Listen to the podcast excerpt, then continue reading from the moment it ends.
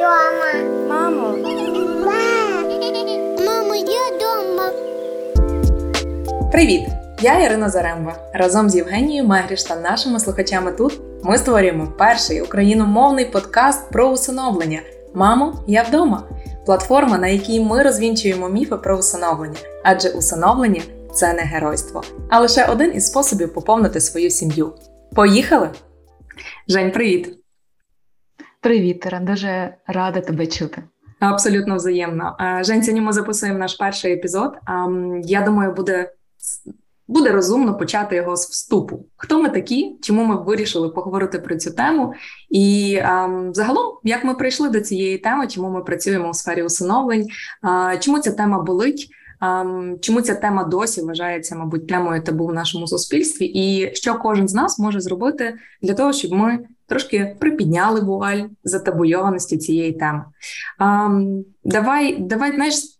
Давай почнемо. Ми для нас цей досвід вперше. Які в тебе взагалі емоції е, сьогодні? Які в тебе настрій сьогодні? От е, ранок ми записуємо. Які які в тебе настрій пов'язаний з записом цього нашого першого епізоду? Ну, в першу чергу, я дуже рада, що ми це зробили, тому що ми довго збиралися, і мені здається, що ця тема вона дійсно потребує і вона гідна того, щоб про неї поговорити. Звісно, я хвилююся, але я відчуваю натхнення. Мені здається, що це хвилювання буде знято, тому я пропоную тобі розпочати і дещо розказати про себе, представитися та розказати, з чого саме для тебе почалася тема усиновлення. Давай, починаємо. А, Ти знаєш, моя персональна історія там. Чи спочатку давай представимось. Ще раз, мене звати Ірина Заремба, для тих, хто чує мене вперше.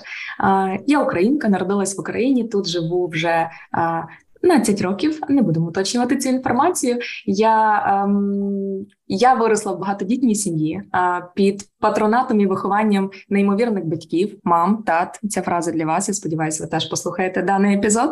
І я переконана, що людина може зростати успішною, впевненою в собі особистістю, коли вона має людей, на яких завжди може покластися своїх дорослих. І без сім'ї це дуже складно.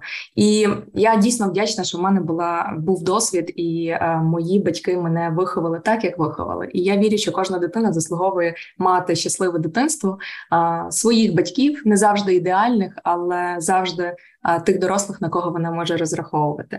І для до мене ця тема, ти знаєш, мабуть. Не була такою близькою, і я приймала за належне те, що в мене є батьки, допоки я не почала займатися волонтерством, їздити в дитячі будинки і просто допомагати фінансово, закуповуючи необхідні товари, спілкуючись з керівниками, виконуючи їхні потреби, та тобто на такому рівні волонтерському запит, виконання запиту. До того як почалася історія власне з дітками-сиротами. Я знала про цю проблему, як і кожен, мабуть, з нас. Так, ми знаємо, що є дитячі будинки. Я знаю, що є, і і ми всі знали. І ми знали, що там до до Дня Святого Миколая треба привезти цукерки. Якось воно дуже все було ситуативно. І десь так е, мені випав шанс е, у грудні. Та це було перед святом Святого Миколая. 2016 року поїхати в один з дитячих будинків у Київській області. Власне, не просто передати допомогу, а поїхати в даний дитячий будинок і привезти. Подаруночки це не просто були на наш розгляд подаруночки. А ми от напередодні а, ціла команда збирала листи, які діти писали до Миколая, і ми старалися дійсно там взяти один-два листи, але виконати їх по максимуму відповідно до бажань, які діти висловили в своїх листах. І а, ми такі щасливі приїхали, особливо там я по собі суджу. Такі знаєш, неймовірно натхненні, тому що ми робимо дуже класну справу. Забігаючи наперед, та спойлер, вийшла я після цієї зустрічі і досвіду зовсім з іншим враженням, до чого повернуся вже зовсім згодом. Коли я побачила дітей, коли з ними безпосередньо поспілкувались, там кілька годин провели у спілкуванні з дітьми, і мене так знаєш, оточили чомусь хлопці, не знаю чому. Їм було років так 10-12, І я добре пам'ятаю, там був один хлопець, його було звати Захар. Застереження, будь-які збіги з реальними особами чи подіями є випадковими. І а, ми так спілкувалися, вони розказували. І мене знаєш, от в спілкуванні, та тобто я була такий ресівер. Я от слухала їх більше, ніж їм розказувала, тому що очевидно було їм ну, якби бракує вільних вух, от, щоб от, дійсно поділитися якимись своїми переживаннями, історіями, драмами, як би це не звучало для десятирічних дітей. І от в рамках цього спілкування мене здивували е, дві речі. Я дуже чітко пам'ятаю ці емоції. Перша. Я вразилась, наскільки діти у дитячих будинках відкриті до спілкування. Їх не треба. Я не знаю, можливо, мені так повезло, але це спостереження мої підтверджувалося в подальшому, коли ми спілкувалися з дітьми з інших дитячих будинків. Діти легко йдуть на контакт, діти хочуть розказувати. І от це спілкування було доволі невимушеним. Це позитивний аспект. З негативних аспектів я дивилася на цих е, хлопчиків, реально 10-12 років. Та тобто це такий початок підліткового віку. В одного з них був такий нормальний синяк під оком. І я кажу, що сталося? Чого в тебе синяк під оком? І почалися історії про те, як вони там напередодні потовклися. Ну, в принципі, нормальна ситуація не тільки для дітей з дитячих будинків але як вони це розказували? Це була агресія, це були мати, е, це було дуже легке використання нецензурної лексики. І мене я розумію, що діти. Можливо, навіть і в школах так спілкуються, але не з дорослими. Діти все одно фільтрують, та як вони спілкуються. А для цих дітей, які вступають у цю таку, знаєш, таку дуже чутливу фазу свого розвитку ем, такого підліткового віку, та вони е, дійсно дуже легко оперували цією лексикою. І я так сижу тоді, пам'ятаю, і думаю, божечко, це ж люди, які от 18 років їм буде через 6-8 років, вони випускаються з цих дитячих будинків. А далі що? От що далі? В них немає зазвичай своїх дорослих родичів, до яких вони можуть прийти і там знаєш, мати когось, хто ними опікується, хто займається, вони не знають, які є е, альтернативні варіанти. Там знаєш, навіть банально, куди піти навчатися, який кар'єрний шлях обрати, які цінності в житті вибудовувати. І ці діти, які переростають у молодих людей, ідуть у суспільство. Вони будуть разом з нами ходити по вулицях, їздити в метро. Не знаю, там про і ми всі будемо єдиним суспільством. Тільки є частина людей, яка росла і мала можливість свої цінності вибудовувати в одних умовах, а є діти діти, які виростали ну фактично в умовах виживання, і вони це будуть нести далі в подальшому житті. Чи це адекватно? Чи можливий ріст здорової нації, коли в нас на сьогоднішній день та до війни було практично 100 тисяч дітей, які проживають в будинку, а це величезна цифра, то я думаю, що це ненормально. І тоді я от вийшла з цього дитячого будинку. Я дійсно ну, я в принципі дуже емоційна особа, але тоді це були емоції не просто там переживання, це були емоції злості. Я маю з цим щось зробити. І в мене тоді в голові народився оцей, знаєш, така от оця фраза адвокат план. усиновлення. Та це був. Я навіть не скажу, що це був план, тому що тоді в мене ще його не було. Та я працювала просто звичайним юристом, ну окей, може не звичайним, але просто юристом в корпорації. І а, я не уявляла, як я можу зробити. Тоді я думала: окей, треба точно якийсь благодійний фонд, який буде займатися питаннями усиновлення. Ну на той момент я І ще через не робила. скільки ти взагалі почала щось робити. От ти вийшла, в тебе такий народився план. Ти знаєш, от ти розповідаєш цю історію, і я розумію, що подібні відчуття. Е, мають майже усі люди, які приїжджають до дитячих будинків, тому що багато хто з нас росте у повних чи неповних родинах, але багато з нас мають своїх дорослих. І коли ми приїжджаємо і стикаємося дуже близько, очі у очі з таким е, існуванням дітей, з тим, які вони ну я не знаю навіть як сказати, дорослі на свої маленькі роки, то ми відчуваємо це, але не кожна людина, виходячи і маючи такі відчуття, чи злость, чи жаль. Е, чи щось подібне, сильні відчуття, вона щось робить. От скажи, як е, народився саме план? Як ти вирішила, що будеш як юрист займатися цією темою, і вона буде для тебе головною кор-темою у твоєму житті і у твоєму найбільше професійному житті? Так, знаєш, це не одразу прийшла до мене. От знаєш, ця фраза адвокат усиновлення, вона для мене більше навіть означала окей, це більше не про юридичний аспект, а про адвокацію цього питання у суспільстві. Тому що, коли я, наприклад, починаю говорити про усиновлення або про дітей-сиріт вдома, ну це не комфортна тема. І мені, знаєш, я тестувала в різних колах спілкування от про дітей, про дитячі будинки, про Реформи, які в Україні відбуваються стосовно того, що дитячих будинків не має існувати, і для людей некомфортно говорити. Виникають такі, от знаєш, з одного боку одні люди: ой, божечко, їх так усіх шкода, ну але що ж я з цим зроблю? А з іншого боку, ну це не моє не моє питання, цим має займатися держава. І мені захотілося робити. Е, ну знаєш, як дійсно адвокацію цього питання у суспільстві, щоб ми просто почали цю тему сприймати як невід'ємна проблема України. І проблема, з якою насправді кожен може працювати для початку, не осуджуючи, наприклад, людей, які вирішують прийняти до себе дитину сироту чи дитину позбавлену батьківського піклування. І по-друге, можливо, навіть активно та стати самому усиновлювачем або розглянути, які є альтернативні форми усиновлення. А вони є. Ми про це поговоримо. Але на той момент, та вертаючись як до 16-го року в мене от народилася ця ідея. Звичайно, я не побігла одразу робити, і для мене це було там е, напевно такий, знаєш, окей, я просто буду е, даний дитячий будинок розглядати як будинок, який перебуває під там моїм патронатом. Це дуже пафосно звучить, але я це взяла для себе тихе зобов'язання. І я налагодила контакт з керівниками цього дитячого будинку, і час від часу вони надсилали мені, наприклад, там раз в квартал потребу, там принтер, наприклад, для дітей треба, форма футбольна. Та тобто це було банальне, ну не банальне, але це було звичайне там волонтерство, допомога дитячому будинку, яка вимірювалась матеріально. Інколи ми також приїжджали до дітей, спілкувалися з ними і проводили трошки час. Та тобто, це така ситуативна була допомога. Пізніше я продовжувала працювати. Для мене не було там усвідомлення, як я можу зараз перейти цілком в е, це заняття.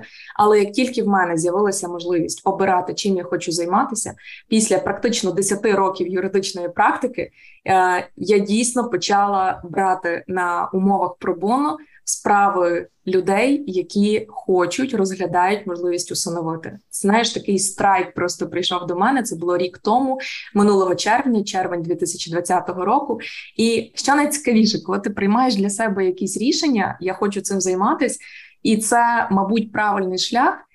Ну, принаймні, в мене так складається. Мені зразу е, доля підкинула справу.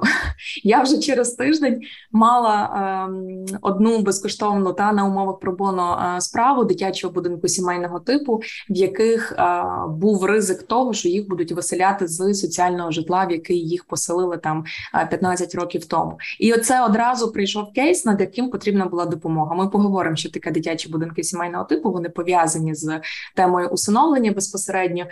І е, я така окей, це була перша справа. І далі воно мене захопило. Я вже геть зовсім почала. Відмовляти корпоративним клієнтам в роботі, і а, в червні минулого року ти пам'ятаєш, я е, зробила публічну заяву в Фейсбуці а, про те, що окей, так. okay, guys, я починаю займатися питаннями усиновлення і допомагати людям, які над цим задумуються, проходити цей шлях з юридичної точки зору. А, і відповідно речі, е, так, так, так. Знаєш, я. Е, пробач, переб'ю, але я тут згадала е, таку фразу, яка дуже підходить. Е, от така, що там, де фокус, там і енергія. От ти сказала, що я вирішила цим займатися, а, і життя підкинула мені цю справу. От дійсно, коли ти маєш фокус на щось, на який, на якусь справу, на якусь тему, то життя якимось чином саме підтягує тобі і потрібних людей, і потрібну інформацію, і якісь потрібні життєві ситуації, обставини. Ось ну я якось так згадала, щоб не забути, перебила тебе. Пробач, продовжуємо. Ти знаєш, я вже е, напевне втратила думку, та але а дійсно про пост. Та і от коли я так боялася чомусь, і я коли робила пост про те, що окей, а я ж своє адвокатське бюро перед тим відкрила буквально ем, рік, рік і шість мін, та півтори року перед тим як я вирішила повністю піти в усиновлення. І я займалася зовсім іншими питаннями. Тим, з чим я дуже добре розбиралася, це корпоративка і це венчурне інвестування. Та тобто тема, яка на сьогоднішній день супер жирна, і всі юристи хочуть працювати в it сфері.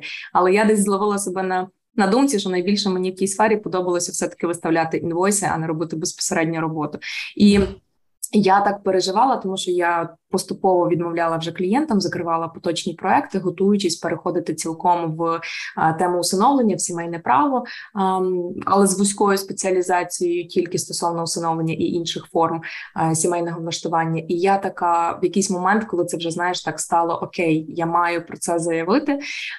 Я написала пост, і я так переживала, е, що чомусь мені попадеться. Знаєш, от в коментарях ну кожна людина, мабуть, переживає почитати коментарі, коли вона робить якусь публічну заяву. І мені чомусь я дуже сильно очікувала критику від людей, які там в мене підписники і так далі. І я так здивувалась, коли людей насправді дуже багатьох людей ця тема цікавить, ця тема болить, і ця тема, про яку вони хочуть слухати.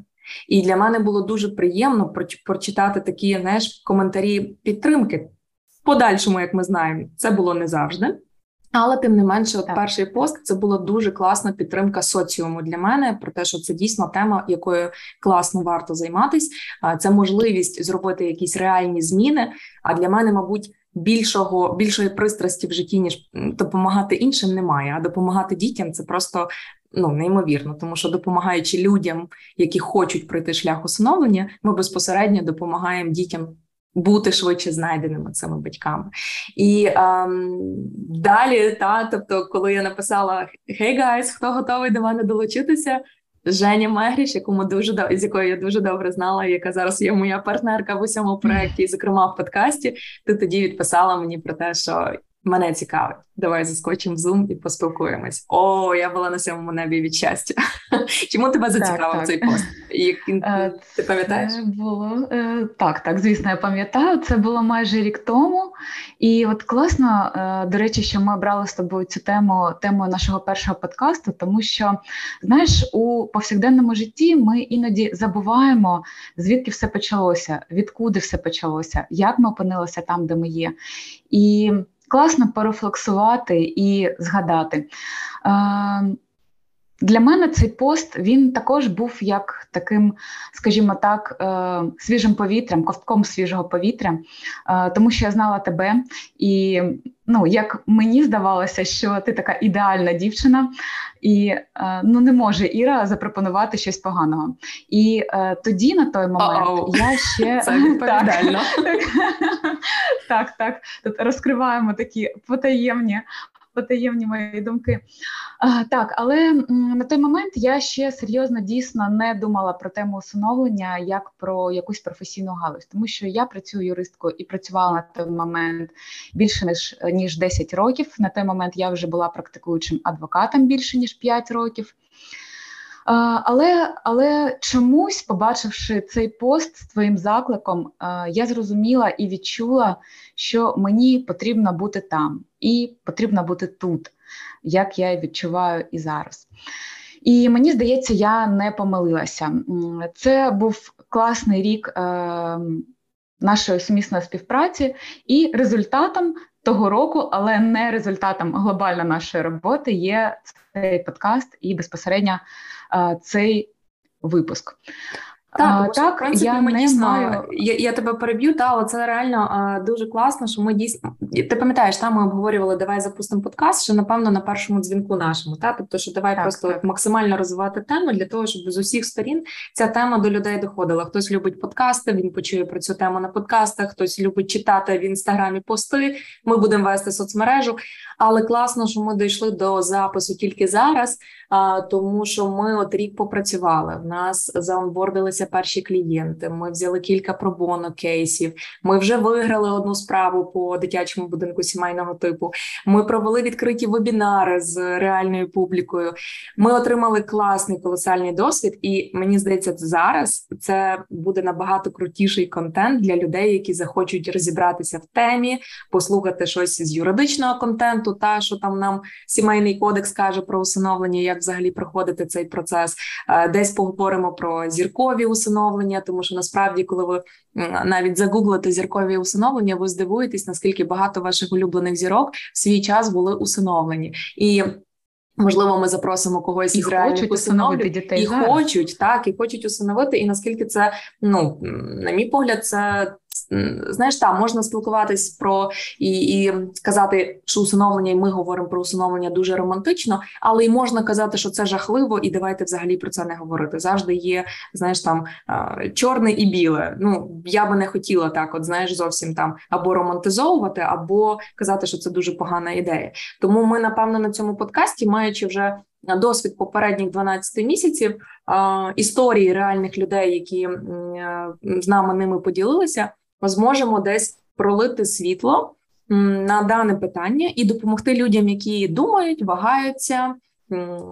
Мають запитання, на які не можуть знайти відповіді в відкритих джерелах, дати на них відповіді і допомогти їм розібратися, і сподіваюся, змотивувати самим можливо почати даний процес або дізнатися, які є альтернативи і можливості для прийняття дитини в свою родину, дитини а, не кровної, але яка може стати рідною. Абсолютно з тобою згодна, і е, я хочу, мабуть, додати, що нам самим цікав, цікава ця тема, тому, е, в принципі, нам е, і е, з тобою цікаво дослідити деякі питання і слухачам надати на них відповіді. 100%. І, мабуть, давай перейдемо та, та, та, знаєш, от, да, загальної теми нашого подкасту. Що ми хочемо, яка наша загальна мета і для чого ми його хочемо публікувати? Тому що, знаєш, коли ми з тобою спілкувалися, як ми будемо його вести, про що він буде? Ми хотіли, щоб це була тема про усиновлення простою мовою, щоб е, кожна людина, яка послухає про усиновлення, вона змогла розібратися в темі, а не відшукувати якісь складні відповіді у складному законодавстві, яке, е, як показує практика, не завжди зрозуміле з першого. Звичайно, разу звичайно. для пересічного пересічної людини. Та звичайно, ну дивись, для мене ем, основна мета. Ем, я буду вважати нашу місію виконаною, якщо наш один слухач е, захоче розпочати процес усиновлення. Якщо за результатом цього початого процесу одна дитина буде усиновлена. І якщо це допоможе змінити одне дитяче життя, я думаю, наша місія буде тут виконана. Абсолютно, абсолютно з тобою згодна. І я, мабуть, для себе зрозуміла ще, що навколо усиновлення існує дуже багато міфів. І мені б хотілося, е, може не всі, але хоча б один розвінчати. Я згадала, що нещодавно раптово слухала подкаст однієї психологині, і вона чомусь почала розповідати про усиновлення і. У е, своєму подкасті вона е, ототожнювала усиновлення із рятуванням. І я е, дійсно в душі кардинально не погоджуюся з цією думкою, тому що е, рятування це якось сумно, складно, безвихідь. Е, але мені здається, що усиновлення повинно асоціюватися дещо з іншими словами, тому що усиновлення тере родина. Родина це не завжди не завжди просто. Це проблеми, це питання, це шлях, це робота, взаємна робота. Але родина це завжди круто. Це весело разом, це тепло, це коли любов і турбота. Тому е, мені хочеться, щоб ми крок за кроком е, розбивали деякі міфи і створювали е, розуміння, що на кожне питання можна подивитися як з одного, так і з іншого боку. 100% це дуже круто. До речі, мене так до речі, мене так тригернуло це е, рятування. Е, я не скажу, що в мене було спочатку інше враження. Мені теж я заходила в сферу усиновлення з думкою: ми маємо врятувати дітей, ми маємо їх всіх прийняти. Але поспілкувавшись з реальними усиновлювачами, це був на мабуть перший місяць нашої роботи.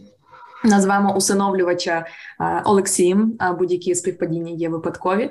Він мені розказав про свій досвід. Та тобто вони усиновлювали, вони мали намір усиновити одну дитину, але в результаті усиновили декілька і навіть не дві. І ем, він сказав, що дуже важливо усвідомлювати мотив свого усиновлення, не свого усиновлення, а усиновлення своїх дітей. А, Тому що якщо ти починаєш усиновлювати з думкою Я врятую дитину, я їй допоможу. То дуже часто в так, в такій мотивації очікується відповідь цієї дитини і безапеляційна вдячність протягом всього життя, а її може не бути. І, скоріш за все, не буде. А це складні кейси зазвичай, особливо коли дітки беруться там не не, не зовсім маленького віку, і з цим дуже потрібно працювати. І коли ти даєш собі відповідь на на запитання, для чого я усиновлюю, та тому, що я хочу мати родину, я хочу жити не тільки для себе, я маю можливість дати дітям більше і не обов'язково тільки біологічним. То, мабуть, оце і буде правильне розуміння своїх мотивів, яке не буде породжувати помилкових очікувань від дітей, які можуть ставати ну реально підставами, чому не складаються стосунки, або складаються не так, як вони би хотіли. Ми десь заходимо, напевно, не на своє. Поле не на свою територію, але мені здається, що в питаннях усиновлення юридичні аспекти так важливі, але і психологічні дуже велике значення мають також, можливо, навіть більше. Я майже впевнена, що більше. І власне я сподіваюся, що до нашого подкасту нам вдасться залучити крутих е, психологіч... Е, експертів, перепрошую в сфері психології, і вони нам зможуть дати відповіді на питання від наших реальних слухачів. А до речі, про питання реальних слухачів. Ми з Женією вирішили, що в наших подкастах, наших епізодах буде постійна рубрика Бліц про усиновлення. Тут ми будемо переходимо до першого бліцу. Так, ми, ми, я думаю, ми поступово переходимо, та тому що у нас вже насправді. Ми з тобою в ефірі 28 хвилин. Ми обіцяли не займати багато часу, але за мінімальний час давати максимально крутого контенту. І що таке Бліц? За вашими питаннями, які нам надходять від реальних людей, ви можете їх писати анонімно на електронку. Ви можете ми залишимо в описі до нашого епізоду. Ви можете писати в наших соцмережах. Ви можете комунікувати з нами. Там наші контакти є дуже відкриті. У нас є веб-сайт, у нас є інстаграми, у нас є що у нас ще є, та все в нас є майже вже все. Просто за наш... Ми залишимо обов'язково ми залишимо актуальні. Так, ви можете навіть там анонімно писати ваші питання, відчувайте комфортно. Найцікавіші з питань або питання, які часто повторюються, тобто на них є найбільший попит. Ми обов'язково одразу будемо опрацьовувати і давати на них відповіді. Сподіваємось, це завжди буде. Так, е, для вас корисно і цікаво. Ну що ж, тоді та-да-да-дам, перший бліц. Давай починати. Давай, давай, Жень, давай ти почитай питання, питання, а я сьогодні повідповідаю. Давай. Окей, домовились. Угу. Домовились. Так, перше питання: усиновлення в Україні. Чи взагалі це реально? Коротка відповідь: так, абсолютно реально. Процес зазвичай займає від 9 до 12 місяців, і це дуже символічно, тому що в принципі біологічно жінка виношує дитину теж 9 місяців. Є час підготуватись, пройти процес і прийняти остаточне рішення. Крута аналогія. Ну добре, переходимо до другого питання: чи можна усиновити під час війни? Сумне питання, але це наші реалії. Так, ми сьогодні записуємо подкаст, коли в нас в Україні ще триває воєнний стан і триває е, повномасштабна війна. Так і ми, е, на жаль, маємо питання і ускладнення в процесі усиновлення. Коротка відповідь і правильна відповідь: е, ні, усиновити неможливо. Е, чому тому, що особливо на територіях, де відбуваються активні бойові дії, не всі органи державної влади і місцевого самоврядування, які беруть участь у процедурі усиновлення, мають можливість нормально працювати. Водночас в регіонах, де спокійніше, є служби і центри, які не припиняли роботу навіть з перших днів війни. Тому залежить від вашої ситуації, від регіону вашого проживання. Загалом ви можете почати даний процес і. Ми дуже скоро в наступному, мабуть, епізоді розкажемо, як саме ви можете це зробити. Дякую. Наступне питання: чи може усиновити особа, яка не перебуває у шлюбі? А, Так, звичайно, в Україні українське законодавство дозволяє усиновлювати як подружнім парам, так і особам, які а, є самостійними і у шлюбі не перебувають.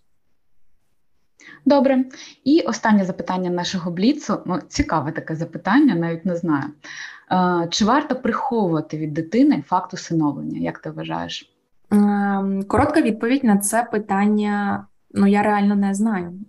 Пояснюю, українське законодавство дійсно надає право на таємниці усиновлення, в тому числі на таємниці усиновлення від самої дитини. Ви маєте право. Але в усинов... тобто та в усиновлювача є право не розказувати своїй дитині про те, що вона була усиновлена. Але попри це, все більше респондентів серед усиновлювачів, які вже пройшли процедуру і усиновили, кажуть, що приховувати від дитини факт усиновлення це будувати стосунки на брехні. Нічого доброго з такого вийти не може. А не ми кажемо, кажуть реальні усиновлювачі. Це лише одна думка, яка має право на увагу. Тому, на мою думку, кожен для себе самостійно має відповісти на питання, чи розказувати дитині, що вона народжена серцем. Цікава, цікава думка. Дякую тобі. Це всі питання на сьогодні. Так, я думаю, це всі. Наш е, справді випуск добігає до кінця. Ми сьогодні постаралися розповісти, хто ми такі. З вами була Ірина Заремба і Євгенія Мегріш. Ви можете нас фоловати, фоловати на соцмережах. Та ви можете нас е, підписуватись, читати, задавати ваші запитання. Ми будемо дуже раді. Якщо ви захочете про нас дізнатись більше, просто загугліть інформації багато. Ось ми щиро дякуємо вам, що ви дослухали до цього місця. Сподіваємось, ми були вам корисними. І не забувайте задавати ваші запитання. Найцікавіші попадуть уже у наступний бліц. І пам'ятайте, коли ви думаєте, чи готові усиновити, згадайте, що жодна дитина не була готовою залишитися без батьків. Па-па! Пока!